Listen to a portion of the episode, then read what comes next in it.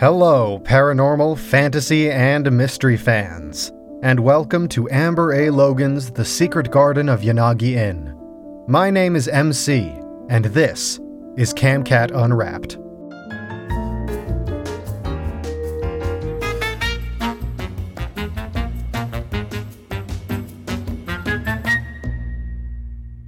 I'll be introducing you to each episode of Amber A. Logan's The Secret Garden of Yanagi Inn. It's a fantastical and slightly spooky retelling of the children's classic, The Secret Garden, set in a creepy inn outside Kyoto, Japan. If you were offered the chance to photograph an eerie old inn, would you take it? You would if you were Mari Lennox, an American photographer grieving her mother's recent death. She spent most of her childhood there anyway, so how bad could it be, right? Well, when she arrives at Yanagi Inn, it's nothing like she remembers. The once thriving resort is now run down and largely abandoned. Not to mention, at night she can hear creepy sounds no one else seems to hear. Got the chills yet? The Secret Garden of Yanagi Inn is an unputdownable story with mysterious gothic vibes. But, just like the beloved story it's inspired by, it is also about the beauty and healing power of nature. It truly is a book to live in.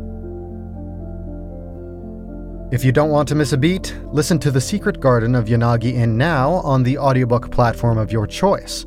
All our books are also available in print and ebook formats on camcatbooks.com or wherever books are sold. The first two episodes of every book can always be found on Camcat Unwrapped, but subsequent episodes will be available for free listening only for a short time after their release. So subscribe to Camcat Unwrapped, and if you love this story, you can support the author by buying their audiobook. The story opens with Mari at her mother's deathbed. I know, it's a bit of a sad start, but trust me, this is what pushes Mari to make the decision to leave everything behind and accept a grant to photograph the mysterious yet familiar Yanagi Inn located in far off Japan. And so, our journey through this wondrous tale begins. Camcat Publishing presents The Secret Garden of Yanagi Inn by Amber A. Logan, narrated by Emily Ellett. To all the brilliantly flawed and complex women in my life. Chapter 1 December 24th, Chicago, Illinois. I'd always been told hospitals were a place to heal and rest, but my mother's hospital room was an assault on the senses. The stench of decaying flowers and cloying cherry disinfectant clung to my skin, invaded my nose. A wave of nausea swept over me. I couldn't breathe, couldn't think. I need to get some air. I rose to my feet before Rissa could object, although I knew she wouldn't. My sister had been trying to convince me all day to leave Mom's hospital room, to go get some real food or take a walk. Sure, Mari, go ahead. I'll stay with Mom. Rissa nodded without looking up, her short blonde curls bobbing. She leaned back in her bedside chair, still absorbed in her book. I glanced at Mom, now a papery, skeletal version of the woman she once was.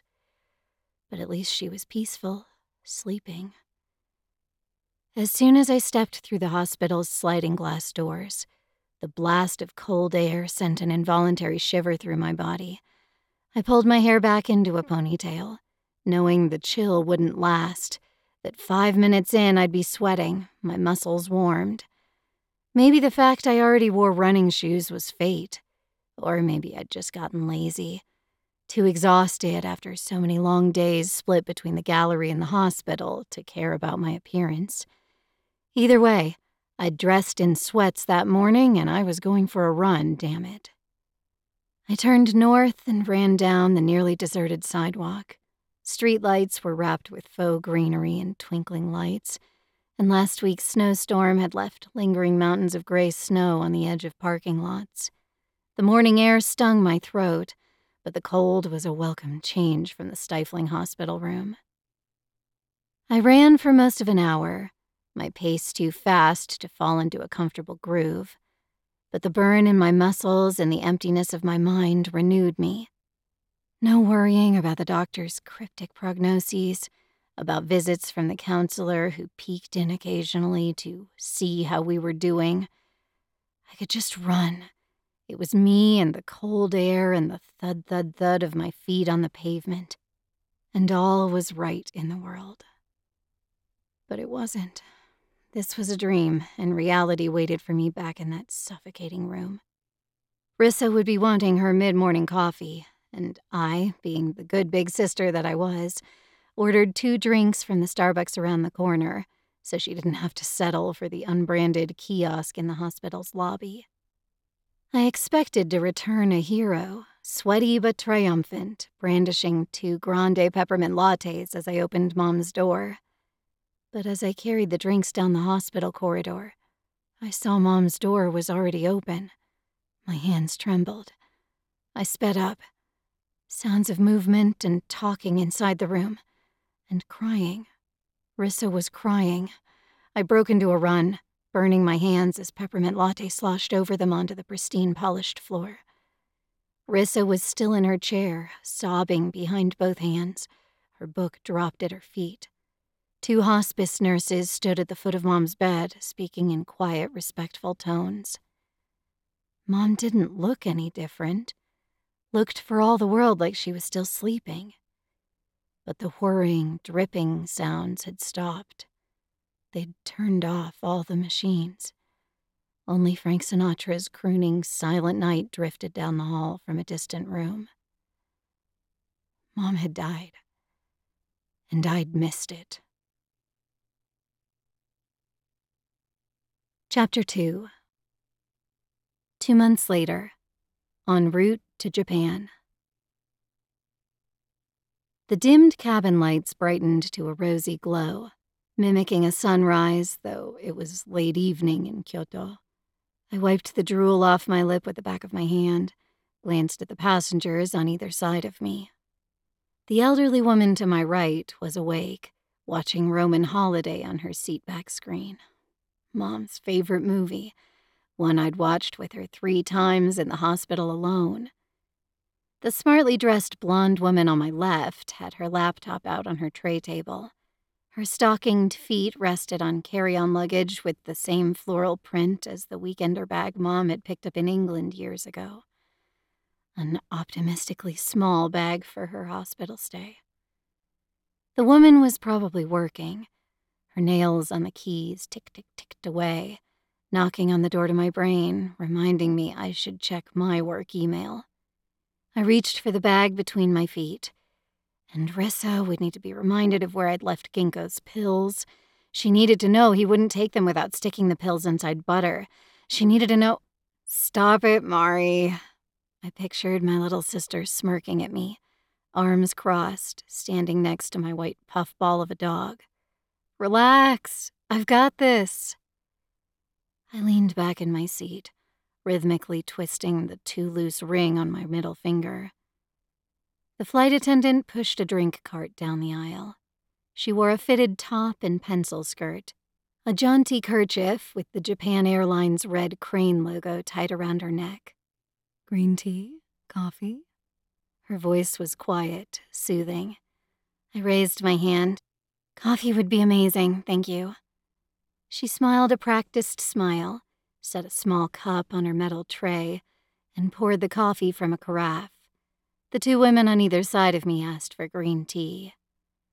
Even over the aroma of my coffee, I could smell their tea. I'd missed it the slightly bitter scent, the warmth of it, a scent from my childhood. Japan. I'm really going back. This is real. This is now. I took a sip of the coffee, hissing as it stung my tongue. A sharp, cheap flavor, like the instant crap Thad used to buy when he'd finished off my good stuff. I should have asked for tea. Ladies and gentlemen, we will be landing at Kansai International Airport in approximately half an hour. We anticipate a slightly early arrival. Local time is 7:14 p.m. My cardigan was damp with sleep sweat. I'd take it off, but I was afraid of elbowing the ladies next to me, So I made do with pulling my hair back into a ponytail and hitting the button for my personal fan. It whirred to life, but the clicking annoyed me, and I turned it back off. In the row behind me, someone sneezed. What the hell was I doing, running away like this? Abandoning my sister, my now ex boyfriend, maybe even my job. Tears welled in my eyes, and I fought them back, staring at the screen in front of me, at the image of the tiny airplane and the dashed line trek it had made across the Pacific Ocean. Even if Rissa had made all the arrangements and basically shoved me out the door, it felt wrong to just leave, even if it was for only four weeks. Deep breaths, Mari, deep breaths. At first, the timing of the grant had seemed fortuitous, if a bit rushed. But the closer I got to Japan, the more reality set in.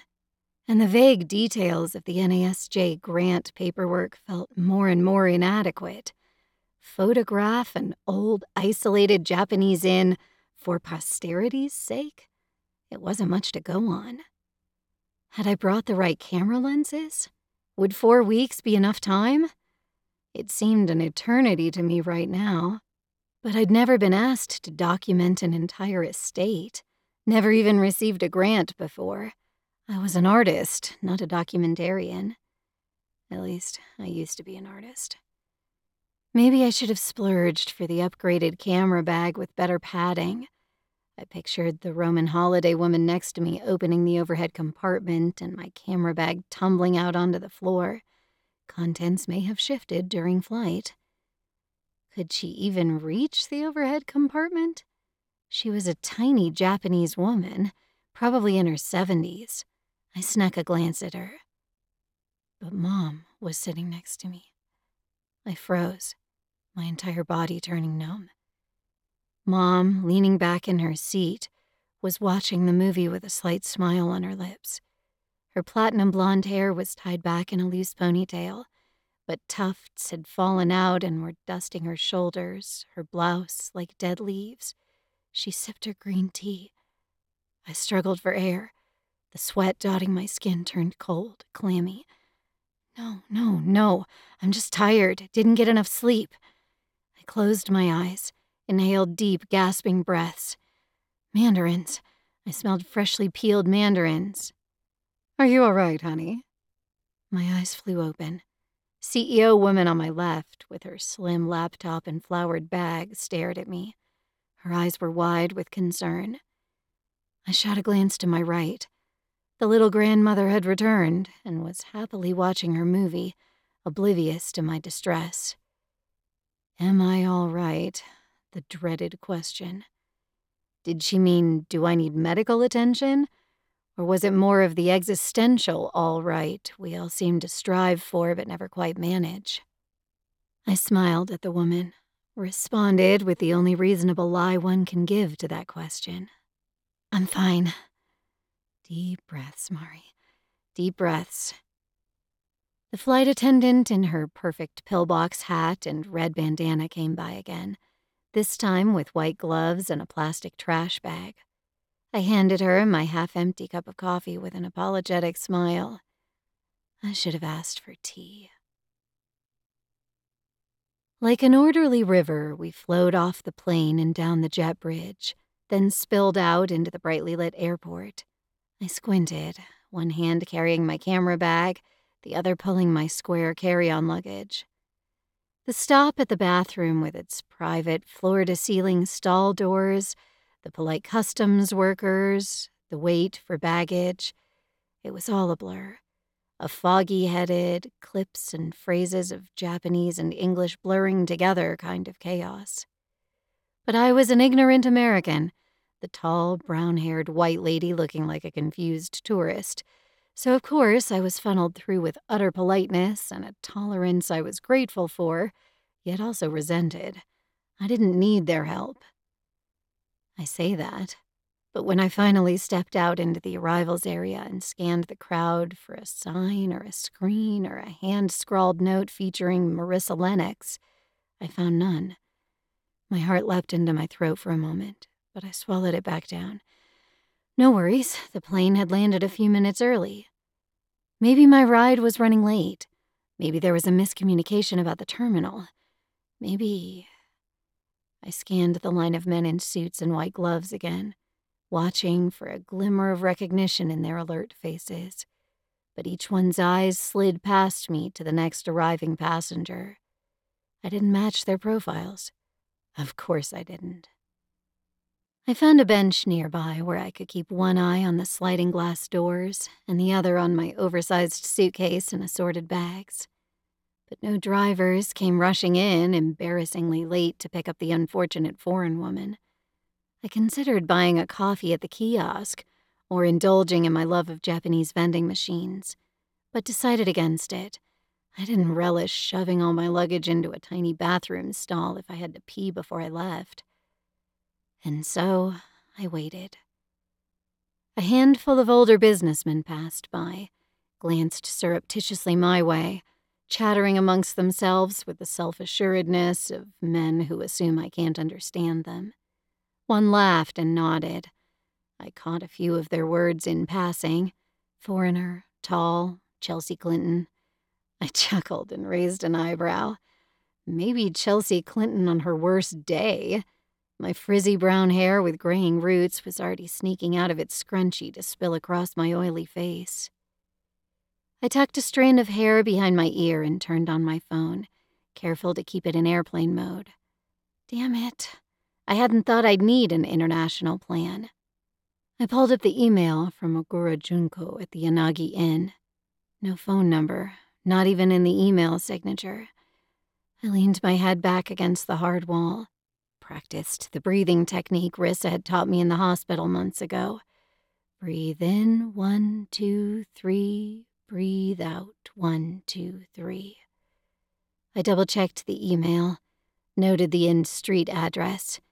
If no one came to pick me up, I could just step outside, find a cab, and give them Yanagi Inn's address, though the long ride from the airport to the remote inn would probably cost a fortune. I wasn't helpless after all.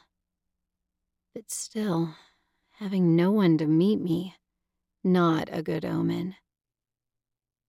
Half an hour passed before I thought to check the printout of the grant paperwork Rissa had sent me.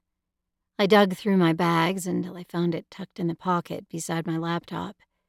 I balanced the computer on my lap and smoothed the sheet of printer paper across its flat top. I hadn't bothered printing the front page, only a few paragraphs from the middle, with highlighted parts I'd thought relevant. No contact info.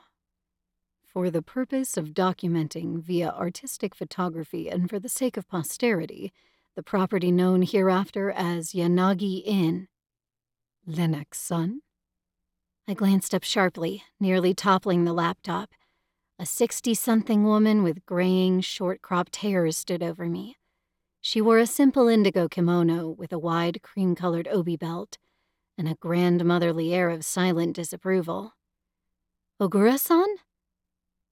For a moment, she just towered over me, scrutinizing my face as if searching for something. Then she gave a barely discernible nod and turned toward the glass doors. I scrambled, shoving the printout and my laptop back into their bag. I didn't even have time to pull out my jacket. Wait, I called after her, frustration creeping into my voice as I grabbed the handles of my various bags and rolling luggage.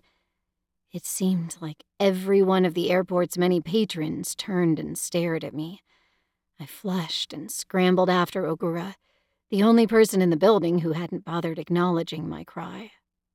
I tripped out of the automatic doors, following the old woman into the brisk night air. She was surprisingly quick in her traditional wooden sandals, weaving between travelers toward a slick black sedan waiting at the curb, its lights flashing. A driver in a black suit and white gloves hopped out of the car and started loading my bags into the spacious trunk. I thanked him, my cramped arms lightening with every bag removed from my care. Ogura climbed into the passenger seat before the final bag was stored in the trunk so the driver opened the door to the back, and I slipped inside, grateful to sink into the soft leather interior. It's dark, I thought vaguely. For both the car's tinted windows and the sky outside were inky, seductive. And as soon as I set down my camera bag, clicked my seat belt, and rested my head against the cold window beside me, I was out. Chapter 3 Someone was whispering. I opened my eyes, lifted my head off the window glass. Lights and large overhead signs flickered past at regular intervals, and the car purred like we were creeping down a freshly poured driveway. Must be on a highway. Ogura was in the front seat, chatting with the driver in hushed tones. Though her voice was soft, I caught snippets. Enough to get the gist of her one sided conversation about the hassles of picking up ignorant gaijin women. I sat up straighter, spoke up in Japanese, just loud enough I was sure both parties could hear me.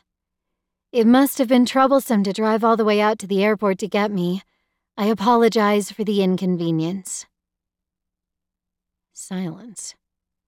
Ogura didn't reply, but she inclined her head very slightly, an acknowledgement of my statement. The driver remained silent. Perhaps I should have held back the fact I speak Japanese. I stared out the window, processing the flashing of headlights, businesses, and homes as they blurred past. How much longer is the drive? I asked. Another forty minutes, Ogura answered grudgingly, as if I had asked her to sew on a button the moment she was heading out the door for an important meeting. I see. I had no idea how long we'd been on the road already. I turned my attention to my camera bag, taking the opportunity to unzip each compartment and check the contents inside. The lenses I held up to passing flashes of light seemed whole, undamaged. Excuse me, I began again. Do you know what I'll be asked to photograph at Yanagi Inn? Ogura twisted her body just enough she could stare silently at me in the intermittent flashes of light. For the grant, I'm supposed to be documenting Yanagi Inn, but the grant didn't provide many details. Ogura and the driver exchanged a glance. Then she shifted back around in her seat. No one tells me anything, she muttered so softly I wasn't sure I was meant to hear. I leaned my head against the window again, silently counting the seconds between each flash of passing light until the gentle rocking of the car lulled me back to sleep. I jolted awake when the car came to a stop after its long, silent drive. The two front doors closed with solid thuds, but I sat alone in the dark for a moment longer, groggy and disoriented. The car jostled as the driver unloaded my bags from the trunk, and Ogura's cold figure disappeared inside the inn. I grabbed my camera bag and scrambled out of the car. The moment I stepped out into the night, the cold air hit me like a slap to the face. I'd been wrong to think that surviving Chicago winters would make everything else feel warm by comparison. But at least this cold came with an invigorating crispness found only in areas far from airports and population density. It reminded me of camping. I spun in a slow circle. No street lights or storefronts or neighbors interrupted my view of the black night. I breathed in deeply until a shiver racked my body.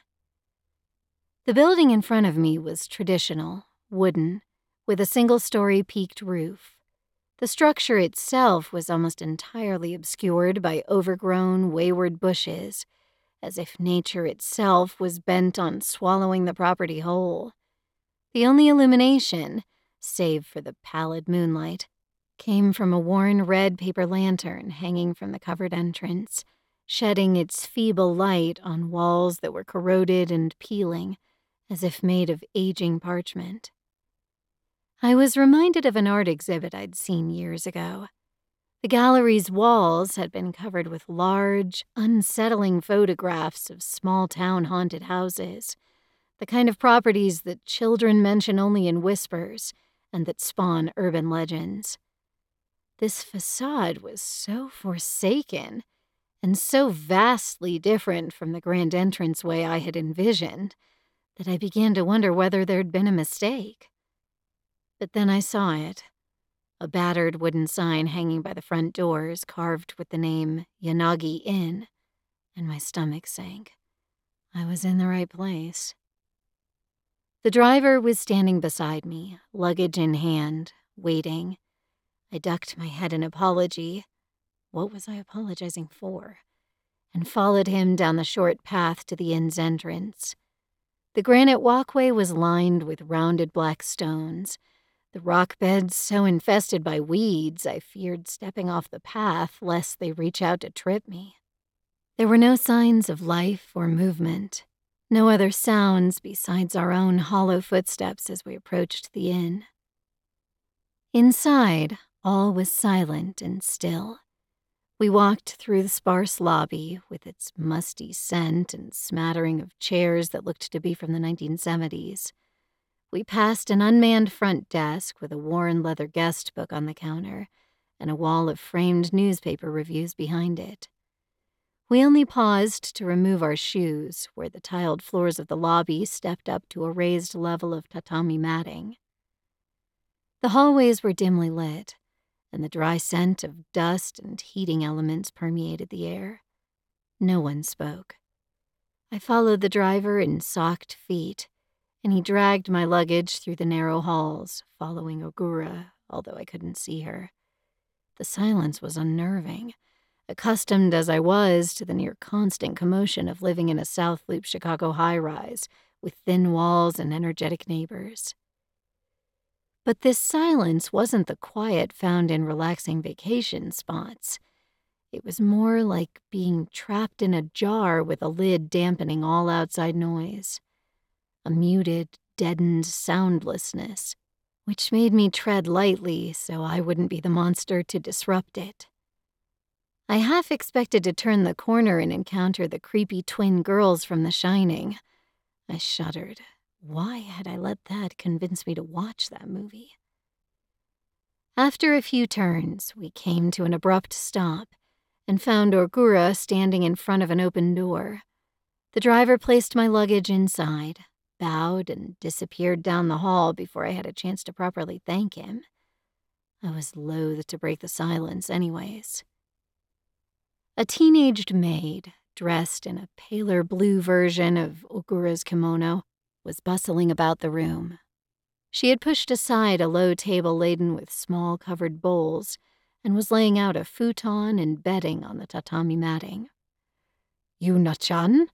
Ogura broke the silence with a stern tone. Lennox san would like to retire now. Yuna spun around, apparently unaware that she had company. Her long ponytail slipped over her shoulder as she bowed. Good evening, Lennox san, she said in heavily accented English. I glanced over my shoulder. Ogura had already disappeared down the hall. Oh, you can call me Mari, I replied softly in Japanese. A smile of relief spread across Yuna's round, youthful face as she straightened. You speak Japanese? She spoke in a slight dialect, one I didn't recognize. I returned her smile, though I'm sure it looked tired, strained. I spent a lot of my childhood here, and then I went on to study Japanese in college. Yuna's brow furrowed slightly as she took in my frizzy light brown hair and hazel eyes. Forgive me for being blunt, but you're not half Japanese, right? I chuckled and waved a hand in front of my face. No, my family lived outside Yokohama because my father was an American expat working for Toshiba. I set my camera bag on the floor, rolled my shoulders to relieve the strain.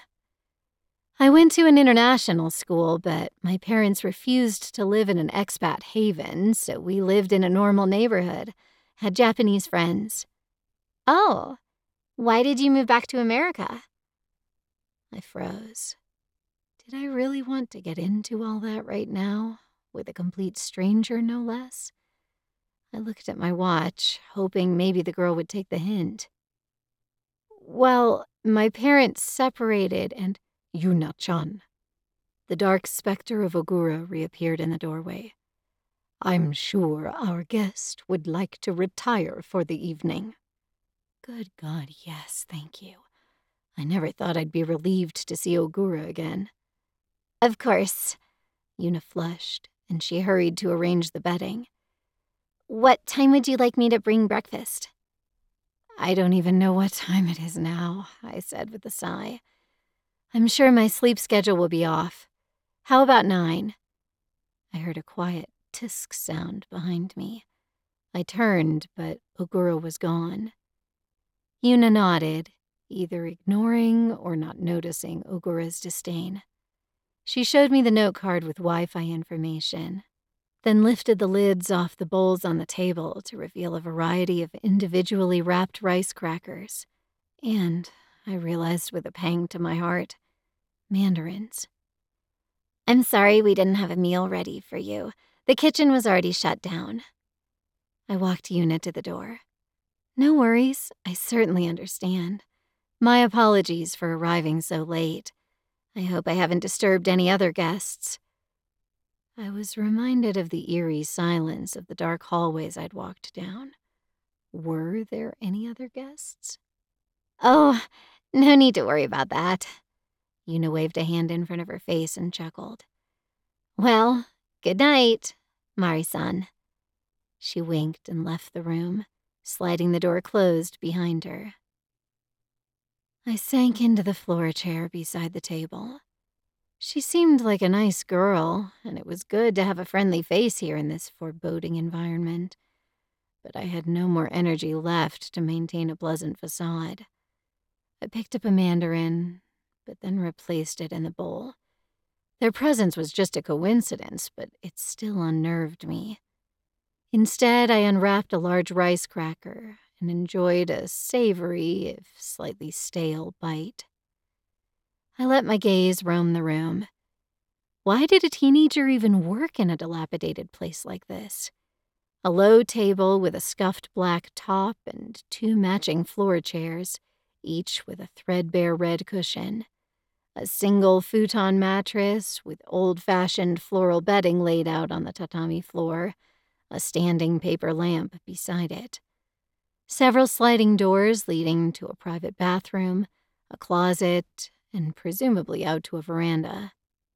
The room's only decorations were a scroll painted with stylized kanji and a vase of fresh pine branches, red winter berries, and bright white chrysanthemums.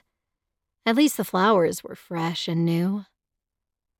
The space felt more like some forsaken grandmother's house than the esteemed ryokan I'd envisioned, but at least it was clean. After a quick stop in the bathroom, with its disappointingly regular Western toilet, I stripped off the cardigan and jeans I'd been wearing for God knows how many hours and stared in the mirror.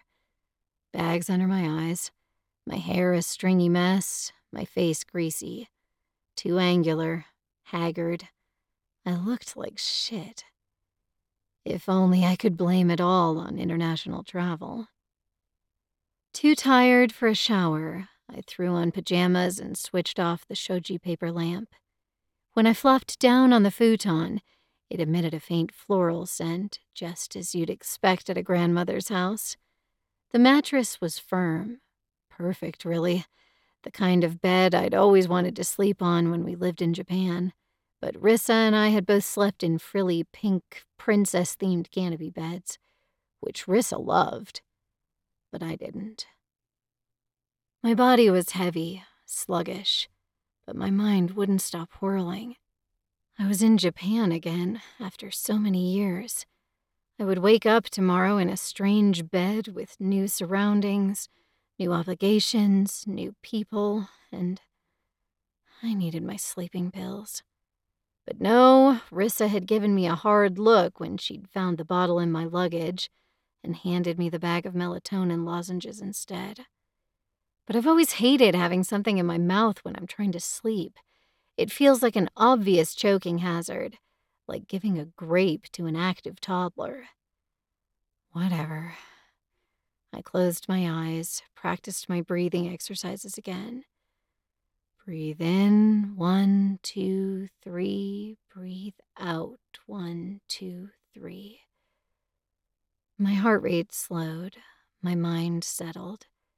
I focused on the silence in the room. Somewhere, a clock tick ticked away the seconds. I had started to drift off into a fuzzy realm filled with the steady hum of airplane engines and the quiet rustle of a hundred passengers shifting in uncomfortable seats when another sound invaded my mind a low, mournful keening. It sounded like a far off wounded animal, a whining dog. This was an isolated place. Could there be coyotes? My eyes opened slowly. Were there even coyotes in Japan? I held my breath, listened with ears attuned to the eerie distant sound. No, it wasn't a howl. Was someone crying? Mom. I was a child again, lying in my princess canopy bed, pillow pressed against my ears to block out the sound, a whimper in the matching bed against the far wall Rissa must have heard it too. Go to sleep, Rissa, I whispered, and she fell silent. But the weeping from our mother's room continued. It's not Mom, Mari. I squeezed my eyes shut. My thoughts flew, perhaps rashly, to the young maid. As I strained to hear the whimpers filtering through the thin walls of my room, I clenched my jaw to keep my own emotions in check. I'd spent too many nights balanced on the brink of inconsolable tears not to relate. Yet, what would a young girl like Yuna, for she couldn't be older than 16 or 17, be doing in a place like this so late at night? Did she live here? I opened my eyes again, stared at the dark ceiling somewhere above me. Maybe the cries really weren't human. A fox? Some kind of bird? Or maybe they were just in my mind childhood memories, emotional projections, or premonitions. Damn it, where were my sleeping pills when I needed them? I squeezed my eyes closed, tried to shut off my mind but the words Rissa whispered to me when she'd hugged me goodbye at the airport kept cycling through my brain. It's what Mom would have wanted. Oh, how I wished I knew if that was true. Chapter 4 You need to get out more, Mari. Mom set a cup of coffee in front of me on the kitchen table. She bustled around, closing cabinets and wiping off counters before joining me. I noticed her mug had a chamomile tea bag instead of coffee. I get out plenty. I don't mean gallery events or client meetings. I mean get out there, see the world, live life. Even though I drank it black, I stirred my coffee with a miniature spoon, clanking it against the sides of the mug. Mom, if this is about me not wanting children. No, honey, nothing like that. She sighed, wiped her hands on her apron. Mom looked tired. Her long, white blonde hair, usually perfectly styled, was now unkempt, like she'd just woken up. It was almost noon. Is everything okay, Mom? Are you feeling all right? I'm fine, sweetie. I just worry about you. You live for your work, and I know you're passionate about it, but sometimes you need to have passion for other things. So, this is a Thad thing. I frowned, my voice flat. She'd never taken to Thad, even after he'd come over every weekend to shovel her driveway. No, darling. I just want to see you happy, that's all. She reached for a mandarin from the bowl in the center of the table, mindlessly peeled it with her orange tinged fingernails. Who says I'm not happy? I dropped the spoon with a clink. We stared at each other across the small table, the dishwasher humming and sloshing in the background. Why did she bother running the dishwasher? There'd only been a handful of dirty dishes. A 58 year old woman living alone certainly doesn't eat much. Did Mom look thinner than usual? Mari, I won't be around forever. I just want to know you're on a good path. She twisted her silver ring around her finger, over and over again, like she did when she was nervous about something. She hadn't eaten any of her mandarin. I took a sip of my coffee, forcing myself not to wince at the temperature. Mom, I said, setting the cup down on its saucer, what is this really about? Mom sighed. I just don't want you to have any regrets, my angel. Don't be like me. When I awoke, the room was still dark, the air heavy and stifling. I lay motionless, only my eyes flicking around the room, seeking familiar shapes in the shadows. Only slowly did my memories of the previous day return. Japan, the inn. At home, I always slept with the fan on, even in the winter, and without it, my own breathing made the room humid, suffocating. Each breath told me I was in a closed jar, slowly extracting the oxygen. I crawled to the low table and found my phone. 4 a.m. Yuna and breakfast wouldn't come for hours. Maybe I should go for a jog? Rissa had somehow convinced me to bring my running shoes, though I hadn't used them in months as if somehow the change of scenery would restore my former strength and stamina overnight. I took a shower instead. As I put on the inn's light blue yukata and tied the belt around my waist, I studied myself in the bathroom mirror. The yukata was made for a shorter woman, and the whole ensemble made me acutely aware of how the bones in my shoulders jutted out, how tight I had to cinch the belt. What would Rissa say if she saw me like this? Nothing but a scaffolding of bone wrapped in Japanese cloth. I'd gotten by with bulky sweaters back home, but winter clothes would only work for so long, even in Chicago. I twisted the ring on my middle finger, so loose it spun freely. I leaned toward the mirror.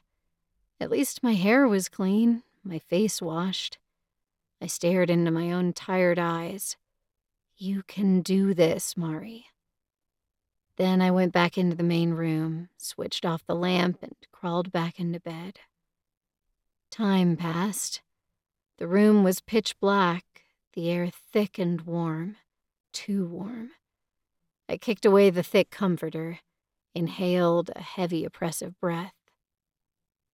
Mari Chan. My eyes opened to the darkness. Had someone called me? It had been quiet, a distant whisper, but. No, I'm just tired, stressed, jet lagged. Go to sleep, I screamed internally, squeezing my eyes shut. But then, far off, echoing down the black hallways outside my door, the whimpering again, a plaintive, broken sound. My ears strained. Was it animal or human?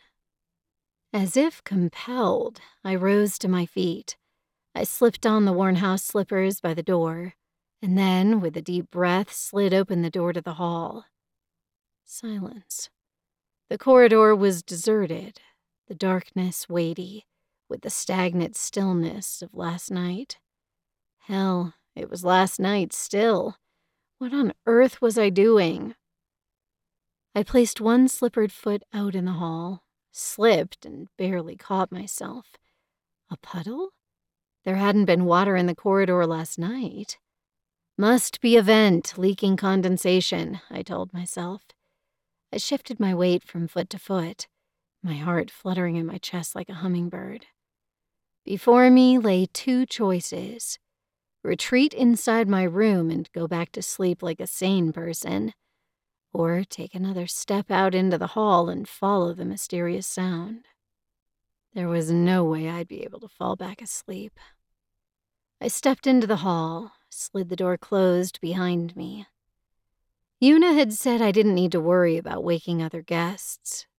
Was I the only person staying at Yanagi Inn? It was February after all. It had to be the slow season. Or maybe there were guests in another wing? I hadn't gotten a good look at the layout when I arrived.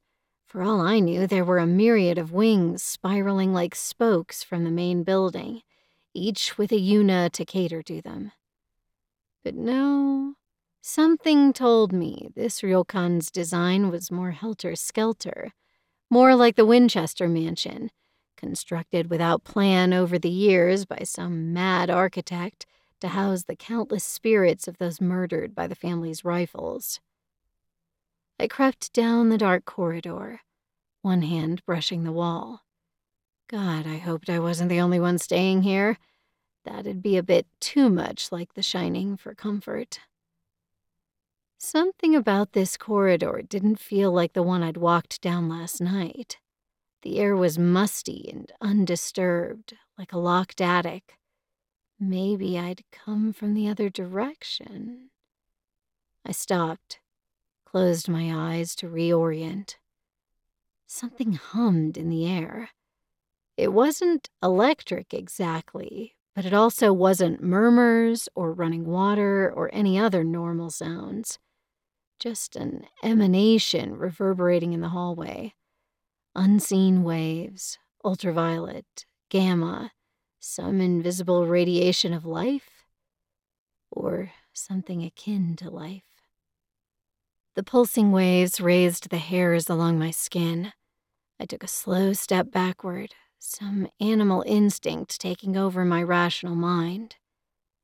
But then, up ahead down the hall, a door slid open, sending a sudden beam of light into the darkness. For a mad moment, my body tensed to flee back from whence it came, all manner of irrational boogeymen flooding my imagination. But some vestige of rationality rooted my feet to the floor. A dark figure stepped into the hall. My heart seized. Then the figure turned toward me. Ogura san. My tense shoulders sagged with relief, but she flinched when she caught sight of me, her hand flying to her chest. I must have scared the crap out of her, too. An unexpected Kaijin materializing from an impossibly dark corridor. Lennox san, she began in a stern voice. It is too early for you to be roaming the halls, disturbing others. Return to your room. I was transported to my childhood, to kneeling on the hard floor in front of the Japanese auntie my parents paid to watch over little Rissa and me when they still went out on dates. I couldn't recall her face, but I remembered her voice. She wasn't ill tempered, but she was stern and when she asked a question, Have you already eaten? or Did your mother say you could watch television? It always felt like an accusation, like she was judging rather than asking. I'd always felt compelled to lie, even when I had nothing to hide. The memories stirred up old, disjointed emotions within me. I opened my mouth, closed it, opened it again. Then I bobbed my head and spun on my heel knocking off one of my slippers in the process. I scooped it off the ground and speed walked back down the hall as fast as I could with one slipper on. How dare that woman speak to me like I was a child? I smacked the slipper against the wall, making a satisfying whap in the stillness. And I let her do it. Why didn't I just tell her I was out for a walk, but would certainly be respectful? Now she'd never take me seriously. I stopped, threw the slipper on the floor, and slid my foot back into it. No, the next time I saw her, I'd just act cool and calm, in control of the situation. We would both chalk up my meek behavior to jet lag. I slid open my own door and flopped down in the floor chair without bothering to turn on the lamp. The worn surface of the table was cool, and I laid my head upon it like I used to when I was a child and would come home upset from this or that at school. Mom would be waiting for me in the kitchen, a plate of red bean mochi in hand. She'd listen, stroke my hair, and coax me into eating the chewy rice cakes. And before I knew it, we'd be laughing and joking, and I'd have forgotten all about my problems for a few minutes. I lifted my head. My gaze landed on the bowl of mandarins. Then I stared at the empty chair across the table, imagining for a moment the dark outline of my mother sitting there. My heart knotted inside my chest. In that moment, I would have given anything to have Mom sit down across from me with a plate of store bought sweets. Or Rissa. Or hell, even Thad. Okay, maybe not Thad. But a familiar face, a few gentle words. Anything but this. Cornered and alone with a stern Ogura san roaming the dark halls outside. I felt trapped, like a mouse in a cage with a hungry cat outside ready to pounce. My gaze roamed the near complete darkness of the room, the unfamiliar lumps and shapes offering no comfort. I was in a strange place on the other side of the world, in a country I thought I'd never return to. Why had I accepted the grant so readily? I laid my head back down on my arms, fought back the tears by scrunching my eyes as tight as I could. Breathe, Mari, breathe. Sleep soon overtook me. Chapter 5 Yuna arrived hours later, knocking quietly on my door. I sat upright and grabbed my phone in a pretense of having been awake and waiting instead of having fallen asleep at the table. Come in, I called. The aroma of hot coffee and buttered toast sent my stomach growling and I flashed a weak grin at Yuna. She set down a large tray and arranged plates on the low table in front of me. Slices of thick white toast with jams and marmalade, a small bowl of fluffy scrambled eggs that still looked a bit runny, an incongruous green salad with a single red cherry tomato on top. The Western foods looked out of place on the traditional Japanese dishware. I fought to keep the frown off my face. I hadn't realized how much I'd been craving traditional Japanese food. Were other guests getting steaming rice, miso soup, grilled local fish? If there were any other guests. Yuna finished off the table arrangement with a small vase containing a bright red poppy and poured me a cup of coffee from the carafe. I hope you slept well? I inhaled long and deep before I answered. As well as expected. I ran a hand over my sleep mussed hair. At least I'd taken a shower earlier. The events from the early morning rushed back to me. I didn't relish encountering Ogura san again today. Is it all right if I take a photo? I gestured with my phone toward the breakfast dishes. Of course. Go right ahead. Yuna laughed and backed away from the table. I adjusted the salad bowl and glass of orange juice to capture the light just so, and snapped photos from different angles. Yuna looked over my shoulder. Those pictures are amazing. You're a great photographer. I smiled, though the compliment grated my pride. These pics were barely Instagram worthy. When was the last time I'd created my own art instead of just displaying other people's work? These photos are just to make my sister jealous. My real camera is over there. I gestured toward my black bag in the corner of the room. Oh, are you a professional? Yuna's face lit up. I've always wanted to be a photographer. Do you have Instagram? I have an account, but I'm sure it's nothing like yours. I nodded and snapped one more shot, a close up of the glistening red tomato. Yeah, I'm here to photograph the inn. I paused, turned to look at her. Actually, do you know who I should talk to about the grant? Ogura san didn't seem to know any details last night. Grant? Yuna frowned. The NASJ photography grant. You know, to document the inn. Yuna's brow furrowed. Well, if it's business related, probably the owner. She's not here, though. Yuna grabbed the carafe and topped off my coffee, even though I hadn't taken a sip yet. Oh, Do you know when she'll be in? Yuna met my gaze for a moment, then glanced down, using a red cloth to wipe up a coffee drip. I couldn't really say. I see. Yuna shrugged. My mother always says when you're not sure what to do next, just sit back and don't break anything. She chuckled. So why don't you just go explore the grounds? I was itching to get started on my work, but perhaps it would be nice to have a day to just settle in, scope things out. I heard the grounds are beautiful, but there weren't many photos online. Well, the gardens haven't been maintained, but you can tell how lovely everything used to be. Used to be. I recalled the overgrown bushes by the entryway, the worn furniture. What had happened to this inn? Yuna, ignoring my question, crossed the room to the sliding shoji panels along the outside wall and slid one open, revealing a shallow veranda. Two sun faded rattan chairs and a table faced a wall of sliding glass panels overlooking a semi fenced private garden. For a moment, I saw a spectral vision of a young couple in their matching yukata, lounging in these chairs back when they were new, sipping their tea and watching the birds hop along the edge of the bamboo fencing, distant furin chimes jingling in the summer breeze.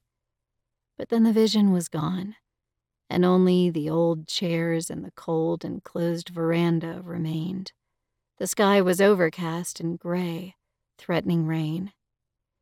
You may not have the best weather today, I'm afraid, Yuna said, looking out the windows like a child hoping rain won't ruin her field trip.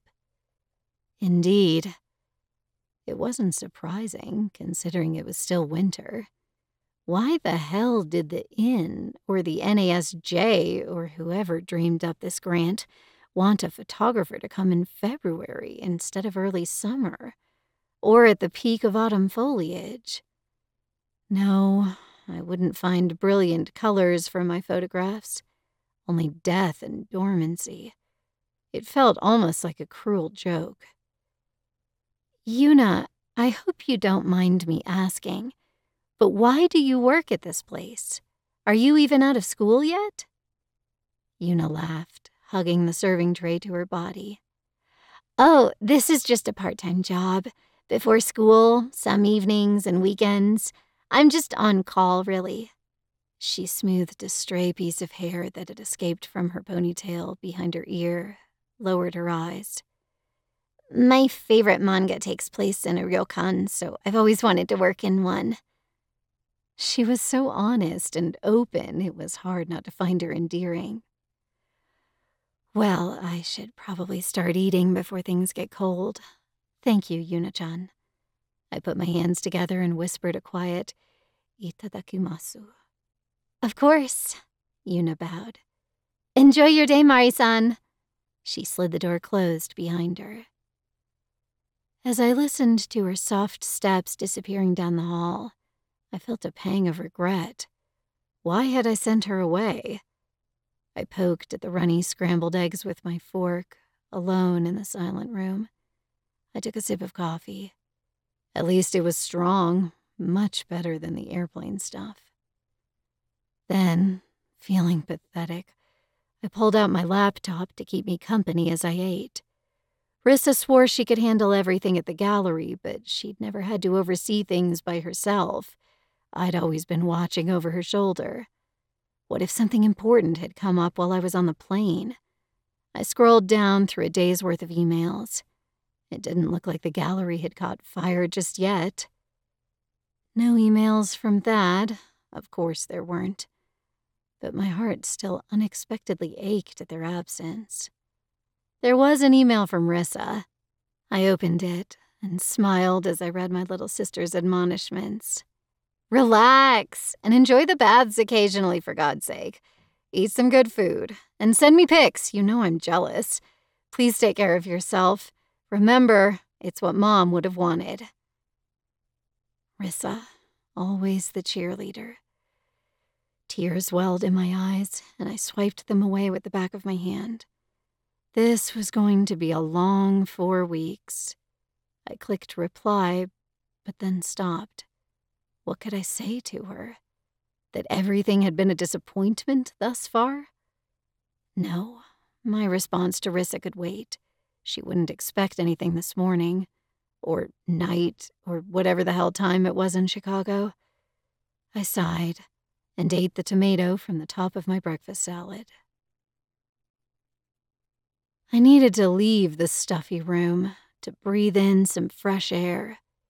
Searching through the basket where I'd found the yukata and slippers, I found some split tabi socks so I could use the inn's wooden geta out into the garden. I lifted my camera out of its travel case, shuddered, and set it back down. When was the last time I'd taken photos? Real ones with my Canon. Not since before Mom's funeral. It had been over a decade since I'd set foot in a church for Grandpa Pete's funeral. That funeral had been upbeat, almost irreverently so, a true celebration of Grandpa's long life. Mom's funeral had been different. Rissa had held my hand, pulled me through the heavy front doors, prompted me to nod and smile politely at the murmured condolences before settling us into a pew in the front row. It wasn't Thad's fault he was out of town, that he couldn't cut the trip short to make it back for Mom's funeral, but it stung. Rissa hadn't even asked where he was. My Canon hung around my neck, dark sunglasses filtered my vision. While we waited for the service to begin, I tried to lift the camera to capture the lilies and chrysanthemums adorning the pews, the dancing shadows of stained glass on the white stone floor. My mind had screamed, This matters, Mari. Someday you will need this to remind you of today. But I'd been numb, unable to lift the camera from around my neck, unwilling to remove the concealing sunglasses from my eyes. In the end, I didn't take a single photo of Mom's funeral. I probably would remember the funeral more if I had. But maybe sometimes forgetting is a kindness. You can do this, Mari. It's just a garden. Today could be about exploration, for discovering the best vistas. No need to rush things. I could take a day or two to just discover the space, formulate a plan. Four weeks was more than enough time to gather material for a portfolio. Through the glass, I had a peekaboo view of the larger gardens beyond the bamboo fencing. Shaggy pines, wild looking bushes hovering over craggy boulders. So haggard, forgotten, melancholy. In my yukata and jean jacket, and wearing my smaller camera bag around my neck, I slipped through the sliding glass doors of my veranda and outside into air so chill my breath came out in small puffs. I sat down on the edge of the terrace that extended beyond the veranda and slid on the geta sitting on the rock step. The sandals were tight over my socks. I'd visited Japanese gardens before, both in Japan and in various cities around the world. Most of them had been compact, sometimes even squeezed between city blocks, and they had all been meticulously groomed. The bushes trimmed, the grasses snipped, the pathways regularly cleared of debris. So, despite Yuna's subtle warnings, I wasn't prepared when I stepped around the bamboo fencing of my private courtyard and stopped to take in my first glimpse of Yanagi Inn's gardens. What must have once been a stunning view of intricately manicured bushes, trees, and boulders was now a series of shaggy mounds, half obscured with vines and dead leaves, a testament to the entropy of nature. It didn't help that it was still winter, that no vestigial flowers were blooming or fresh tendrils climbing. The dominant colors were gray green and murky brown and the low, dark clouds overhead settled over me like a shroud draped across my shoulders. How many gardeners would have to be employed to keep such an estate maintained? And how long had it been since that crew had been in service? This was not the beautiful, tranquil scenery I'd had in mind when Rissa persuaded me to accept the grant. But I was already here, and I had a job to do. I took a deep breath and followed the white gravel path snaking out in front of me. Yet, even with the unkempt, drooping trees and the wild, uncut grass, something about the grounds captivated me. Hints of the garden's former glory were everywhere in the subtle framing of the view from a granite bench, the perfectly spaced stepping stones across the dry rock stream, the graceful fragility of an old pine tree propped up on a wooden crutch where its ancient, gnarled branches nearly brushed the ground. Yes, there was beauty here, a somber, almost mournful beauty. I wandered on. For all the overgrown remnants from yesteryear, I would occasionally see evidence of recent upkeep and repair. A juniper was skillfully trimmed, a granite water basin had been scooped of leaves and scrubbed clean. While these small spots of beauty were admirable, they were mere drops in a bucket, only serving to highlight the monumental task one would face in restoring the grounds. Mom used to garden. Just scraggly flowers in pots on the front steps of her townhouse, and a smattering of plants in her postage stamp backyard. She preferred herbs she could use in her kitchen, or brightly colored pansies, which she loved for their cheerfulness rather than their practicality. For the first few weeks of her hospitalization, I'd tried to keep up Mom's tiny garden, stopping by her townhouse every two or three days to water or pull out the weeds that inevitably grew. But during the lingering heat of autumn, with my schedule tightening and with me spending more and more time at the hospital, I didn't visit the plants as frequently. And when I did visit, they looked worse and worse. The flowers were withered, the herbs gone to seed or nibbled away by birds or squirrels. Eventually, I stopped coming altogether. I asked Rissa if she could be the one to pick up Mom's mail instead just so I didn't have to see the physical manifestations of my negligence. Thank God Mom didn't have any pets. A cold breeze rippled through the shaggy pine trees around me, and they undulated like weary giants. I shivered, pulling my jacket tight across my chest. Every turn on the winding path delivered more and more vistas past their prime the work of a clear master gardener, reduced to disheveled gray green plants and pools of water clouded with old leaves. I began to lose track of where I was and where I'd been. Every direction of the snaking gravel paths appeared the same, and I had the sensation of being in the grip of a perpetual labyrinth in which every turn, every path was leading to the same inevitable center. I turned a corner and encountered the edge of a murky pond. I squatted down and stared into the water, dappled by light raindrops just beginning to fall. A single orange and white koi fish, the length of my forearm, rose out of the muck and opened his mouth, greedily gulping at the air. He was used to being fed, or perhaps old enough to remember being fed by someone long ago. I leaned forward, Oh, how I wished I'd brought a rice cracker to share with this sad creature, and saw my own reflection in the pond. A hole deep inside my chest widened with a wrenching ache. Pond Mari stared at me, judged me. Her face was drained, depleted, a pale shadow of her former self. She was wreckage I didn't have the energy to fix. I wasn't enough. I was never going to be enough. The koi swam away, unsated. At the pond's edge, I sank into the grass, which was too tall for a formal garden and now damp from the drizzle. The water seeped into my yukata, into my socks inside their sandals. My hair, coated by the fine mist, was already frizzy and tangling. Why was I here? Was it to document the current wild nature of the grounds? Or to bring out the hidden hints of the property's glorious past, perhaps in hope of bringing in investors to restore it? My mind returned to the grant printout still shoved in my laptop bag.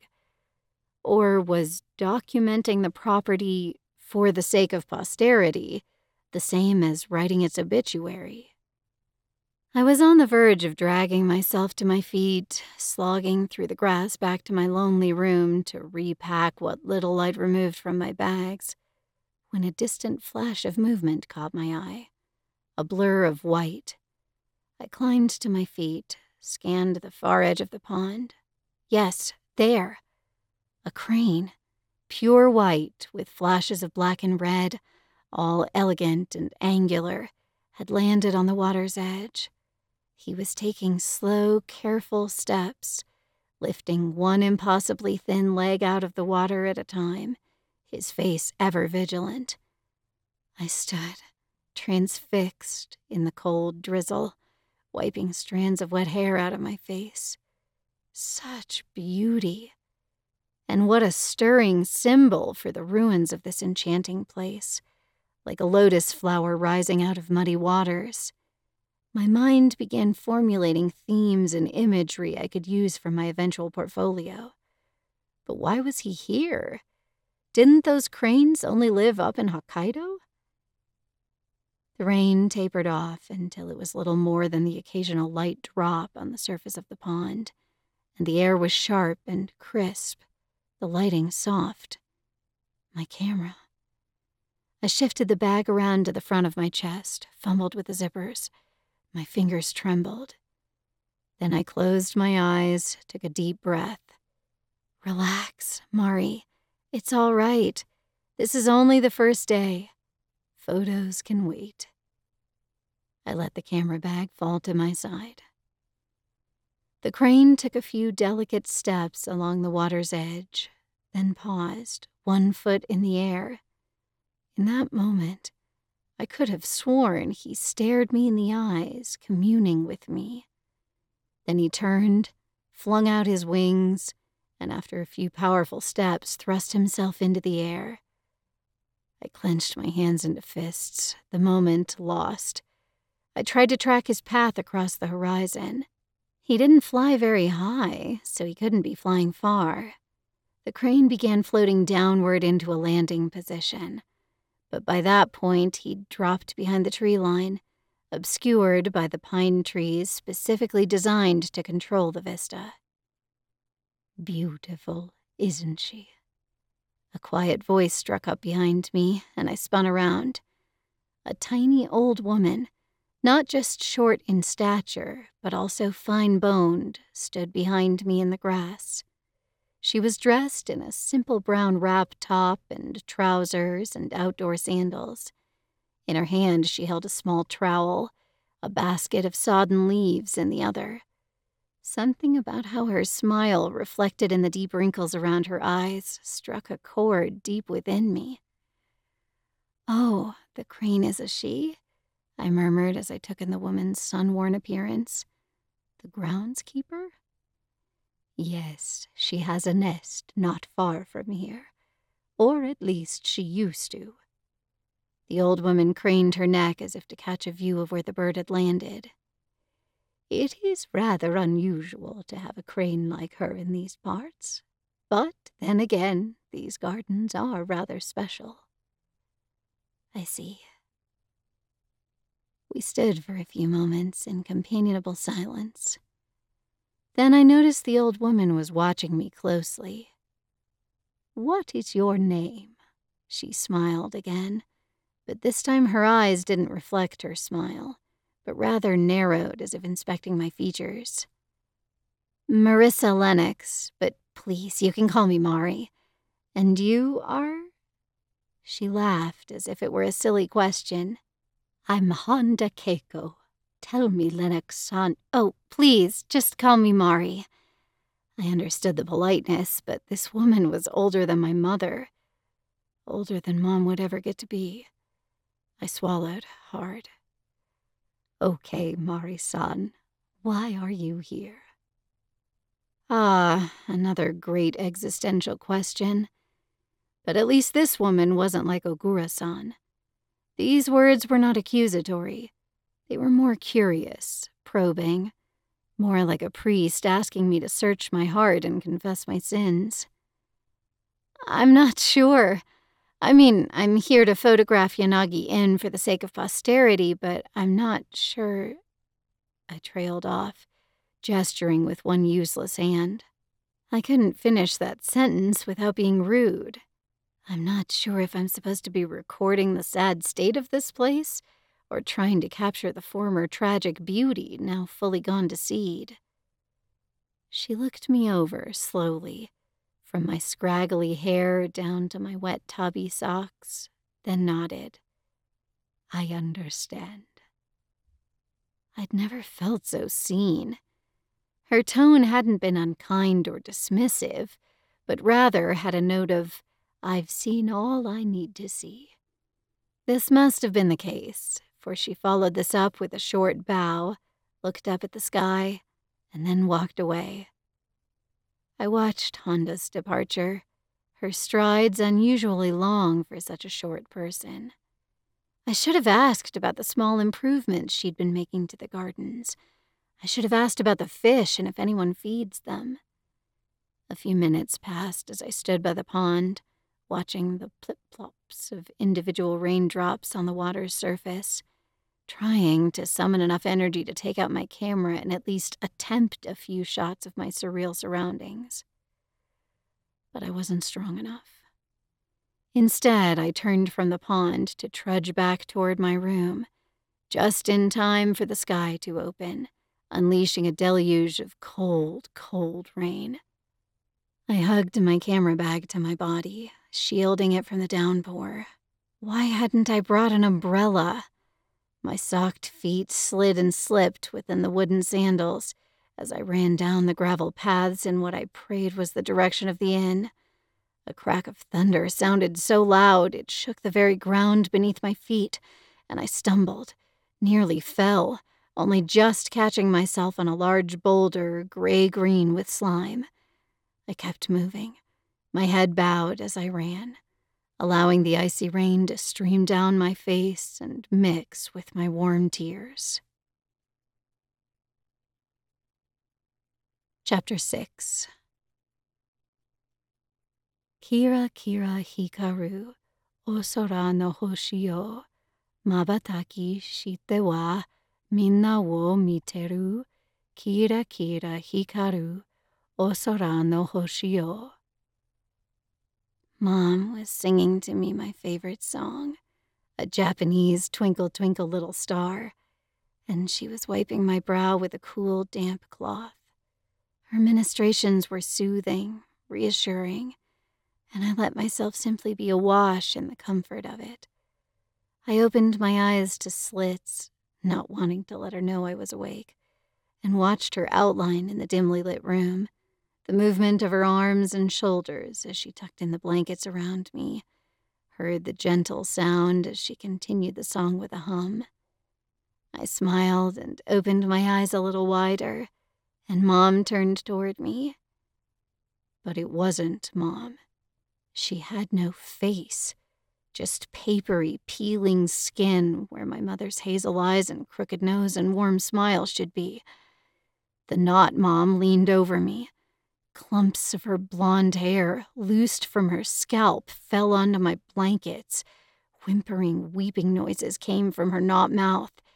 I tried to scream, but it came out a low moan, an animal noise of fear and aversion, and I scrambled out of my bed and backward across the tatami floor until my hand slipped and I fell down, down, down. Mari-san, how are you feeling? I opened my eyes to find Yuna leaning over me, brows crinkled. Good question. My skin felt damp, clammy, and my heart had an erratic beat. I could remember a rough night of sweating, of tossing and turning, of delirium. But now, as I looked around the room, the fog in my brain lifted a little. And I was hungry. That was probably a good sign. Much better, thank you. I smiled up at her. The room seemed unusually bright and sunny. Yuna had opened up the sliding partitions to expose the veranda with its window lined wall. I found you on the floor last night. You were delirious with fever, so I helped you into bed. Were you out in that storm? Little Mother Hen Yuna frowned at me, full of disapproval. I nodded. Memories of stumbling into my room and collapsing in a soggy pile rose in my mind. What time is it? The storm must have passed already. Yuna sank back on her heels and gave me a bit of a smirk. It's seven o'clock in the morning. You slept through the day and night. I sat up. You're kidding me. Nope, I was just coming to see if you were hungry. What was wrong with me? I laid a hand on my growling stomach, my face flushing with warmth. Yeah, I think I'm starving. No problem. I'll bring your breakfast in right away. Yuna smiled and jumped to her feet. I marveled at how well she moved in her tight fitting kimono. I certainly couldn't do that. When she was gone, I sank back onto the bed. I must have caught something passing through airports or on the plane, but I'm sure to Yuna it looked like I got sick from the storm. I chuckled. I was a living trope. I closed my eyes, tried to refocus, but fuzzy night memories were hiding just under the surface. Had I heard weeping again? I frowned, tried to reach out with a tendril of consciousness to dig deeper, but to no avail. Had it been Yuna? I was at a loss for any other explanation. Should I ask her about it? Just say, So, have you been crying in the middle of the night? Me too. What's your trigger? No, I couldn't do that to the poor girl. Yuna's soft knock sounded on the door, and she padded into the room carrying her customary tray. For a moment, my heart soared, thinking she'd brought a resplendent display of the ryokan's finest Japanese breakfast items. But then she knelt and started unloading her dishes white toast, pats of butter, slightly runny eggs. I sighed inwardly, but forced a smile. Thanks, Yuna-chan. After breakfast, I pulled out my grant printout, reread the few guidelines I did have.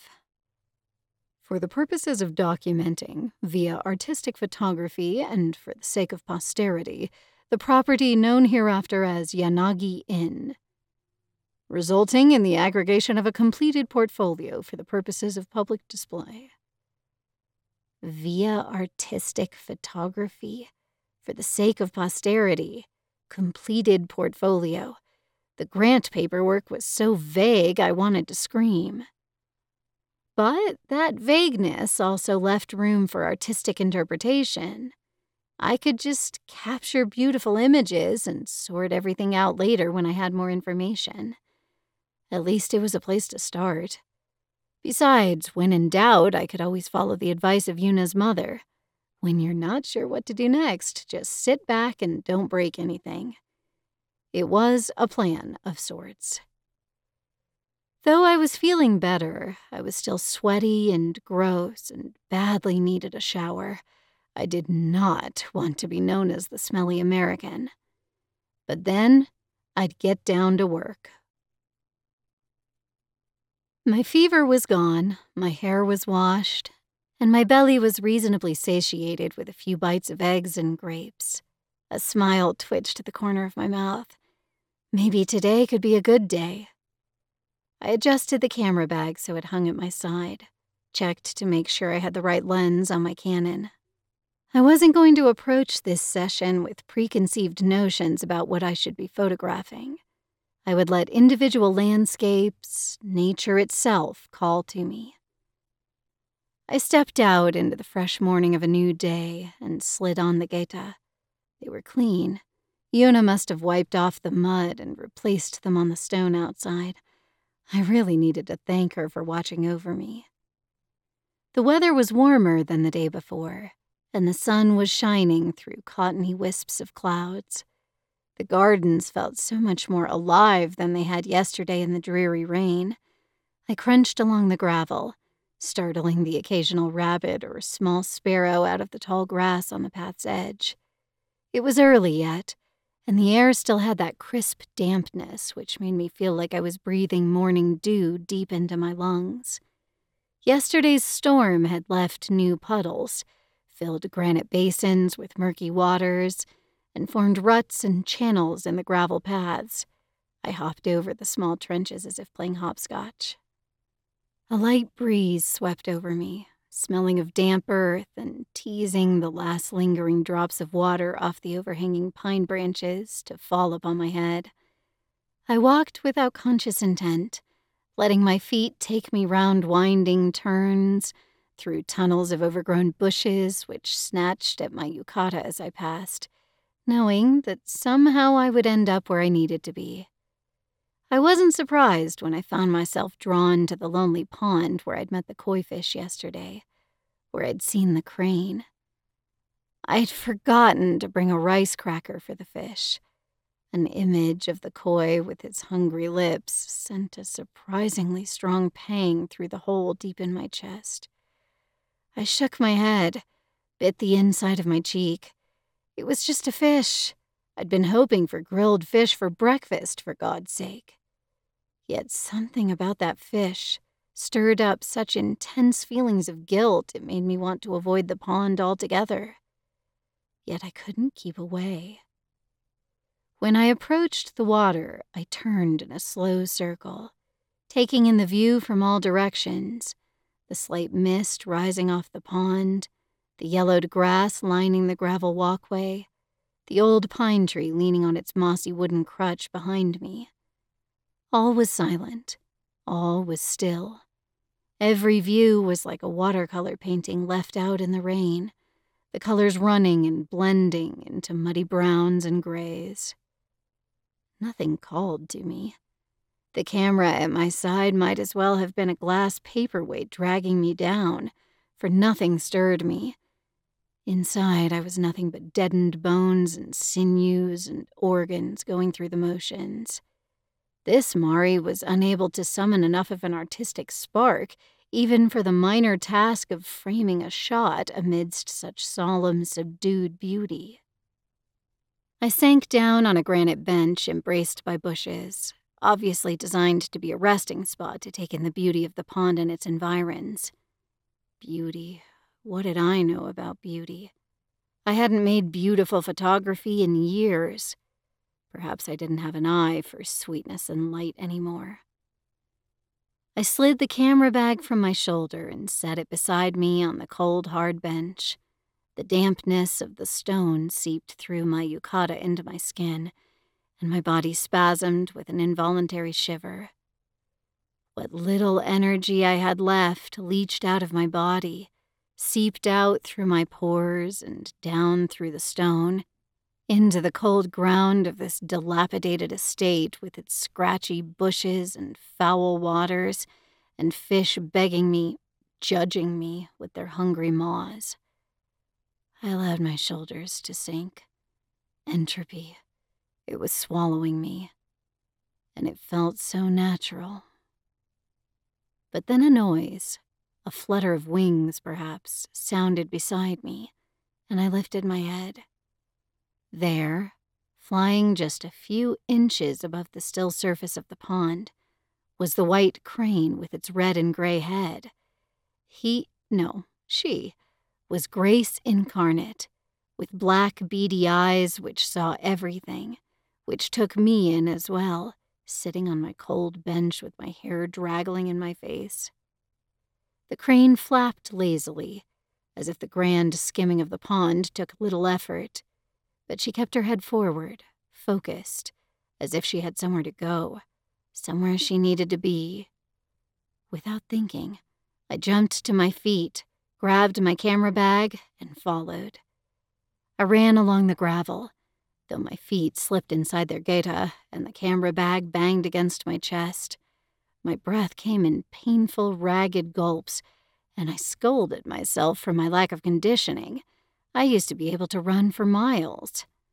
The path kept meandering away from the pond, twisting deeper into the bushes and coniferous trees and rock gardens, so covered with debris and moss only the sentinel stones were still visible.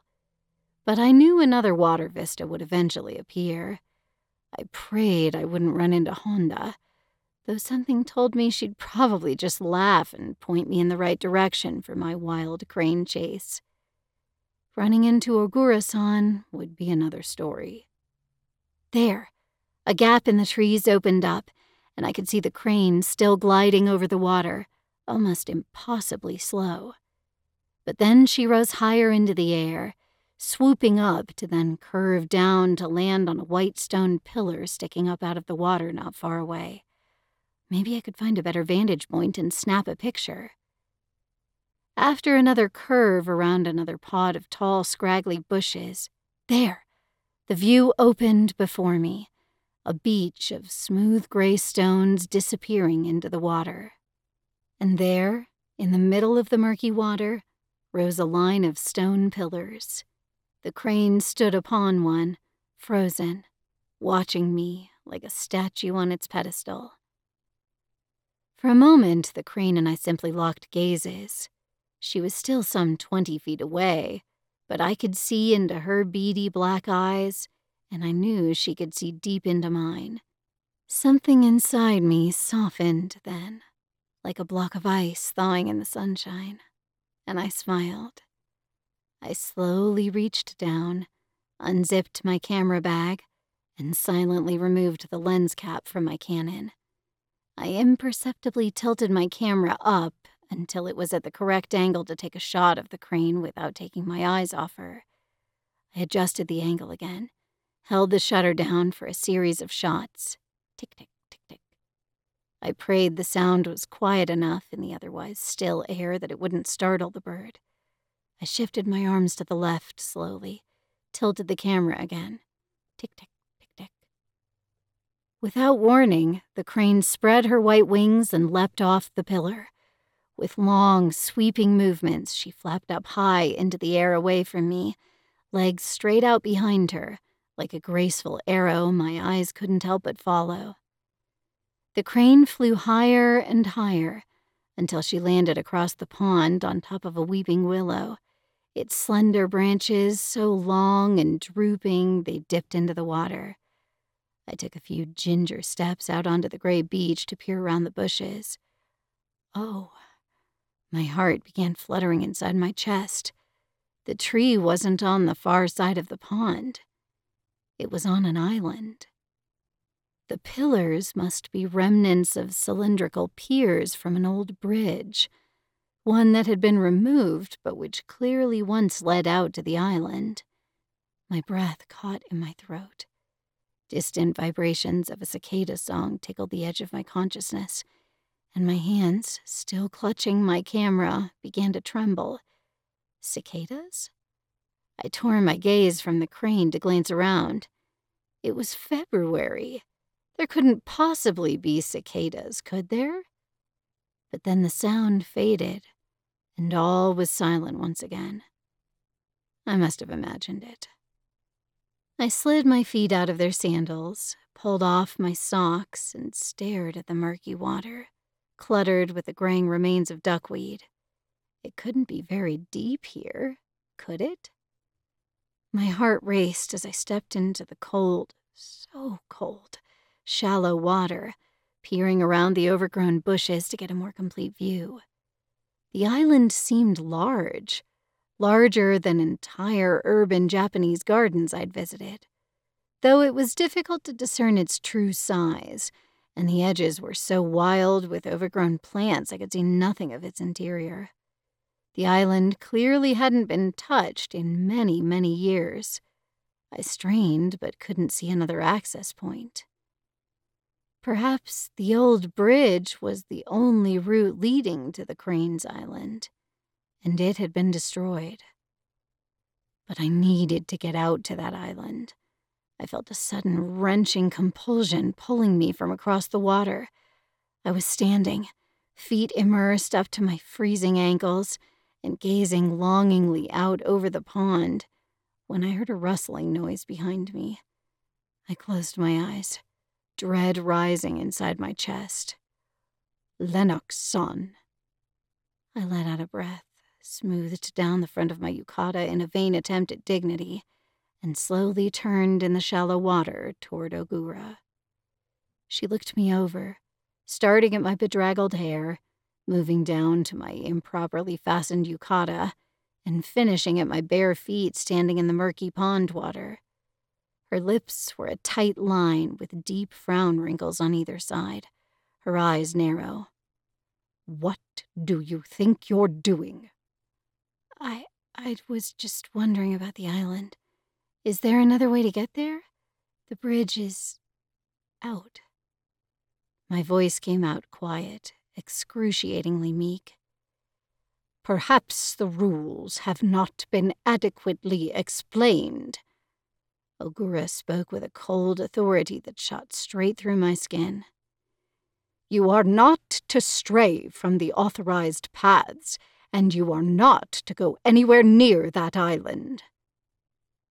Under her stare, I wanted to sink into myself shrivel up inside my damp yukata until nothing was visible, nothing to judge or criticize. I stared at a moss covered rock on the side of the path, silent, unmoving. Then, with a quiet rustle, she was gone. I gave the island one more long look, then dragged my heavy feet out of the water and back, dripping, into their sandals. The day had barely begun, and I was done, deflated like a pricked water balloon seeping out its last trickle of water. I began the long, plodding walk back to my room. Chapter 7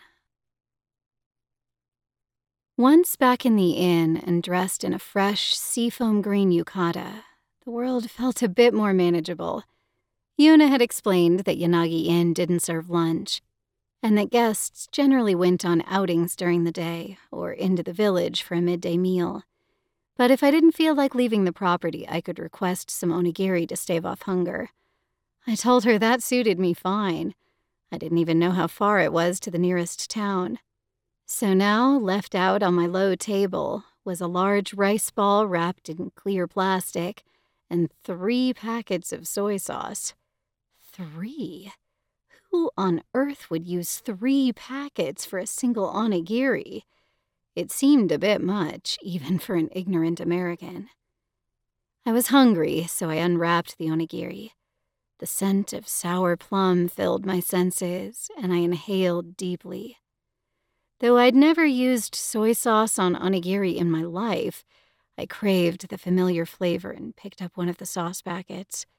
After an unsuccessful attempt with my fingernails, I bit the edge with my teeth and tugged, ripping the packet open and spilling its contents on the floor in one terrifically smooth motion. The deep brown liquid seeped into the fibers of the tatami mat. Shit, shit, shit! I scrambled around, searching for a napkin or cloth to soak up the dark liquid. What I wouldn't pay for a single paper towel. Finding nothing of use in the austere room, I groaned and used the sleeve of my seafoam yukata to dab at the sauce, hoping it would magically suck up all the liquid, leaving the flooring unmarred. It didn't work. Of course it didn't. A deep brownish splotch the size of a quarter was clearly visible on the otherwise pristine mat. I was doing a bang up job of being the stupid American. After hiding the incriminating soy sauce packet in the bathroom trash, I returned to my onigiri. As I savored the familiar flavors from my childhood, I thought again about Rissa, about how I still hadn't responded to her email. But what could I say? Rissa didn't need to know how terribly everything was going, how run down and forsaken the glorious Yanagi Inn really was. I opened my laptop pulled up Rissa's email, and hit reply. She at least needed to know I was still alive. With my hunger satiated and sanity somewhat restored, I unzipped my bag and pulled out my camera, a fierce determination punctuating each movement. Why did I let Ogura san get to me so?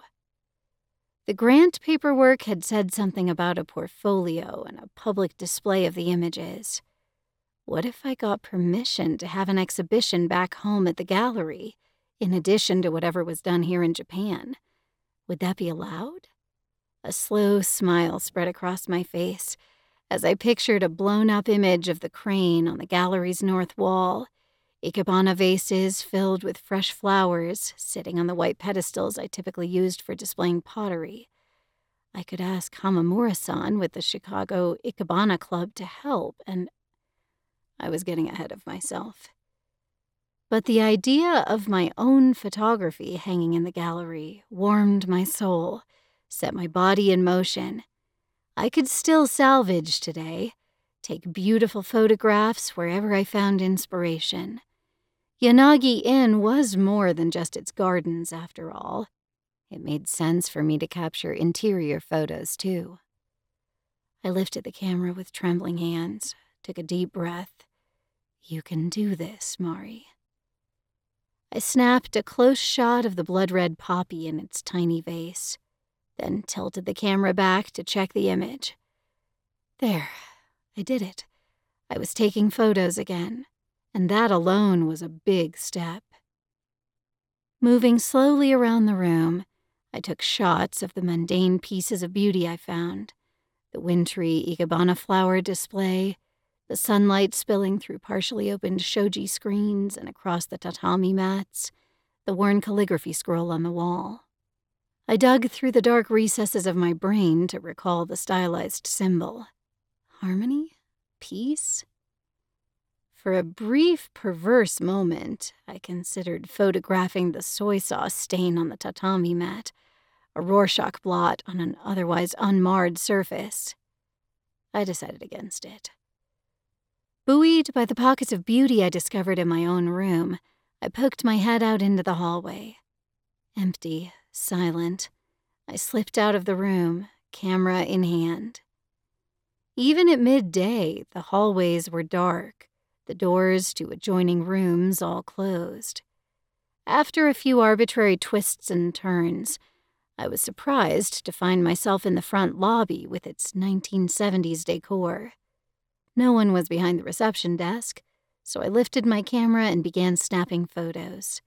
The rattan chairs, the stack of glossy brochures for local restaurants, the framed black and white newspaper reviews of the inn from decades past. I snapped a close up of the brown leather guest book on the counter with its stylized willow tree logo on the front.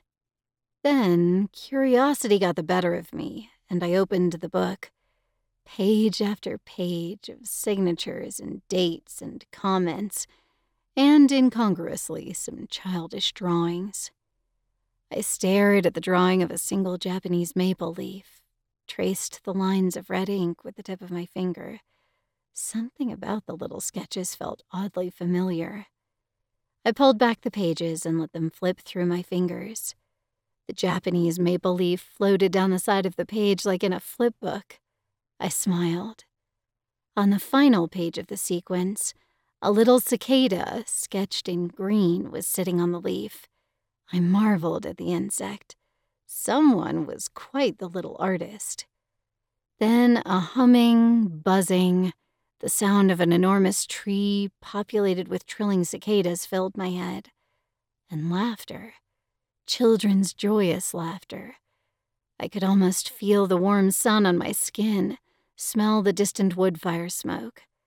I closed my eyes to savor the sensations, but the sounds faded away, the memory disappearing as quickly as it had surfaced. At least it had felt like a memory. With trembling hands, I lifted my camera and snapped a photo of the tiny maple leaf and its cicada friend, capturing the image the only way I knew how. As I continued turning the pages, I couldn't help but read snippets of guest comments. The most relaxing stay I've had in years. Couldn't have asked for better service from Yanagi Inn's Okami and her staff. The gardens were superb, as always. I glanced at the dates. Nearly 30 years ago. My throat tightened and I closed the book gently. What had happened all those years ago? Why had the owner let everything fall apart when Yanagi Inn was clearly once such a special place? its garden such an extraordinary feature. The questions gnawed at the back of my brain. I took one last look around the dated lobby, then stepped back up onto the tatami floors and into the dark hallways to continue my expedition. If only I'd had a chance to see the estate in its prime. How beautiful it must have been. I sighed. After a few moments of tiptoeing in silence, the sound of whistling struck up in the distance. I cocked my head. The song was familiar, in a tickling the edges of my mind kind of way. It was a sad tune, not at all the kind of song one would generally whistle for working, for I assumed it was one of the staff going about her daily duties. I finally approached an open doorway, a small, closed for cleaning wooden sign hanging beside it, leading to the baths. I pushed my way through the hanging cloth noren with the symbol for hot water, through the changing room, and, still following the sounds of whistling, stepped through the doorway into the steamy bath area. Then I froze. Mom, wearing a navy blue kimono, sleeves tied back, mopping. Mom, whistling her favorite song, her unmistakable blonde hair pulled back in a loose ponytail pushing a mop through the strands of wet hair slicking the tile floor. Ice water trickled down the back of my yukata, and goosebumps erupted down my arms. No, no, no, not again. I bit back a sob and pressed the heels of my palms into my eyes, taking deep breaths and inhaling the inexplicable aroma of freshly peeled mandarins. Calm down, Mari, calm down. It can't be Mom. It can't be. I reopened my eyes. The woman was Yuna. Of course it was Yuna, in plastic sandals, scrubbing the tile floors around the baths with a wet mop. I let out a long, slow breath. What the hell is wrong with me? I couldn't blame lack of sleep or jet lag or sleeping pills this time. I practiced my breathing techniques brought my heart back under control, one hand braced on the doorframe. Thank God Yuna hadn't seen me yet. Yuna's dark hair was tied back and covered with a bright red tenugui, and her cheeks were rosy from her exertion in the warm room. The water droplets on the tiles glistened, and for a moment it was as if time stood still, and in slow motion I lifted my camera to capture this perfect moment. I don't know if she heard the flutter of the camera or if she just sensed my presence, but Yuna turned and looked up at me, her surprise warming into a smile. She leaned against the propped up mop and wiped her forehead with the back of her hand, posing as the stereotypical hard-working housekeeper. I laughed, my anxiety evaporating, and I snapped a few photos before she relaxed into laughter herself. I hope it's okay if I take a few photos. I guess I'll have to get signed releases from the staff at some point. Of course, but I thought you'd be out photographing the grounds again today. The laughter died on my lips, but I forced a smile. I was, but I thought I'd take some interior photos too. It's okay if I scout around inside, right? Well, I'm not sure there's much to photograph inside. Besides me, of course. Yuna posed again with the mop, throwing up a peace sign and winking. I smiled and obligingly took another flurry of photos. I better get back to work. Ogura san will kill me if she thinks I'm playing around instead of cleaning. I leaned against the door frame and watched her scrubbing tiles a while longer. Memories of scrubbing the floors in the international school I attended as a child floated to mind. Funny how the teachers decided that making the kids clean the school was one of the Japanese traditions they wanted to maintain. Want some help? I pulled off my camera and hung it from a wooden towel hook on the wall, then began rolling up the sleeves of my yukata. Yuna turned back toward me, eyes wide. You're joking, right? A vague frown appeared on her face. I I have a lot I need to get done. Not at all. I enjoy cleaning. It's therapeutic to give something a good scrub. I kicked off my slippers and held out a hand for her mop. But Ogura san, she looked toward the doorway, brow furrowed, as if her boss might appear at any moment. A twinge of anxiety shot through me, but I forced a smile and patted Yuna on her mop hand. Oh, who cares what Ogura san thinks? I said with more confidence than I felt. She relinquished her mop with a chuckle and a shake of her head. I set to work mopping the tiles with a vigor I hadn't felt in a long while, soon building up a fine sweat in the moist heat of the room. The movements felt energizing, satisfying, like scratching an itch. I wasn't lying when I told Yuna I found cleaning therapeutic. I just rarely did it. Yuna had been watching me from inside the empty bath as she wrung out some cleaning rags. You're an interesting woman, Mari-san. Not at all what I was expecting. Oh? I paused in my vigorous mopping, wiped my soy sauce stained sleeve across my forehead. And what kind of woman were you expecting? I'm not sure. Ogura san said. Yuna broke off, turned away for a moment like she was too occupied with a stubborn stain on the edge of the bath. Well, I wasn't expecting a guest to help me with my chores but I do appreciate it. She lowered her voice, leaned toward me.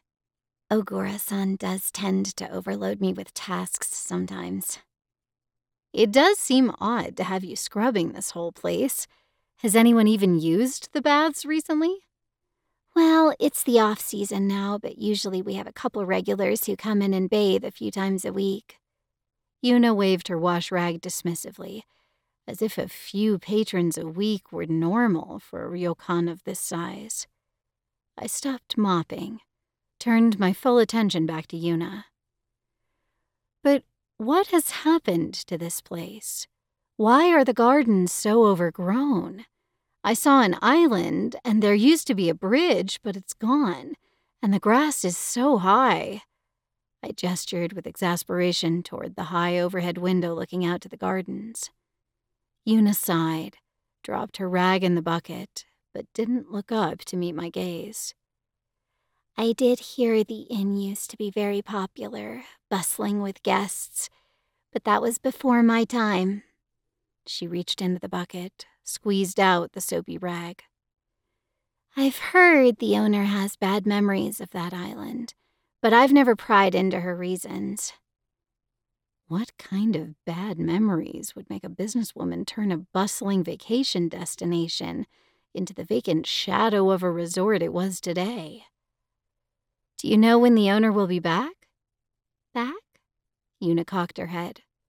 When she'll come here to the inn, so I can talk to her. Yuna turned away again, idly rubbed her rag against the wall of the tub. I really couldn't say. I felt my heart begin to sink, but then I gripped my mop tighter. No, this was good. Maybe without the owner around, I'd have more freedom. Are there any other routes out to the island? I'd love to visit it. Yuna shook her head. I wouldn't know. Since the owner prefers it left alone, we leave it alone. Her tone carried a finality quite at odds with her usual happy go lucky nature. I nodded, though I was hardly satisfied with that answer. Something about that island called to me, drew me in like a flame drew in moths or cicadas. Yuna was watching me, and I realized I must have been staring into space, the buzzing cicadas dancing on the edge of my consciousness. I shot an embarrassed smile at her and started mopping again. The wooden handle was rough in my hands, and I wondered if Yuna's palms were blistered from her work here. But I kept mopping, feeling the muscles in my arms and shoulders warming up. If I needed a band aid later, it'd just be a reminder of scrubbing the bath together with Yuna, of sweating through the thin fabric of my yukata, of my body feeling more alive than it had in a long, long time. That night, I woke up shivering, grasping for the blanket I must have kicked off in my restless sleep. I sat up in the dark, unable to reconcile any of the vague shapes in the room around me. After a moment, the fog cleared. Oh, the inn. I fumbled at the foot of the bed until I found the thick comforter, pulled it up over my shoulders, and closed my eyes again. But sleep wouldn't return. Events from the day played through my mind. From the good, scrubbing the baths with Yuna, to the bad, encountering Ogura while ankle deep in cold pond water.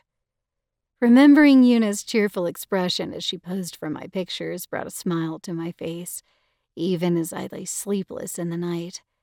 Not all the inn's charms rested in its forgotten gardens. As I sifted through the day's images and the old guest book's achingly obsolete reviews flipped through my mind, a sound of soft whimpering arose in the distance. The whimpering was quiet, but in an unsettling way as if the source of the sound was being muffled, smothered by some large, unseen hand. My ears strained for more, my eyes now wide open and staring into the darkness. Could it be Yuna? I propped myself up on my elbows, my heart racing. I tilted my head, allowing the rise and fall of the whimpers to roll over me. No, after being with Yuna so much that day, I began to doubt it was her. Not only did it lack the cheerful energy Yuna exuded, but the very tone and timbre were not Yuna's. But if it wasn't Yuna, then who? Or what? I shivered. Dark winged shadows flitted through my brain.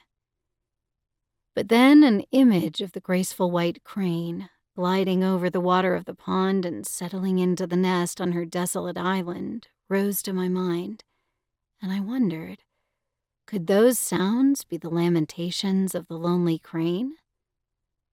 This thought melted my fear into a much gentler, poignant ache, and I settled back under the comforter, flexing my icy feet under the blanket until they began to feel warm again. Soon the crying faded, or else I fell back asleep. For the next thing I knew, it was 5 a.m., and I was wide awake once again.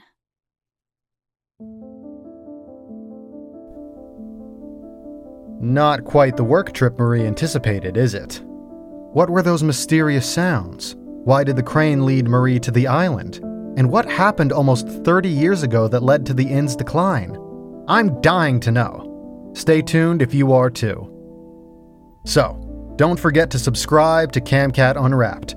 And if you don't want to miss a beat, listen to The Secret Garden of Yanagi Inn now on the audiobook platform of your choice. All our books are also available in print and ebook formats on camcatbooks.com or wherever books are sold. You can find Amber A. Logan and Camcat Books on social media by checking out the link in our bio. Tune in to hear all our audiobooks as we release them right here on Camcat Unwrapped as serialized podcasts. The first two episodes of every book can always be found here, but the subsequent episodes will only be available for free listening for a short time after their release. After that, they'll be gone. But don't worry, the audiobooks are available for purchase on Audible and other major retailers. Camcat Unwrapped also offers other Camcat books as podcasts. Also, check out our background episodes where we interview our authors and have them participate in fun writing challenges. Before you go, please take a moment to leave us a review on your preferred podcast platform. Thank you. Tune in again to Camcat Unwrapped, because Camcat Unwrapped is where book lovers meet.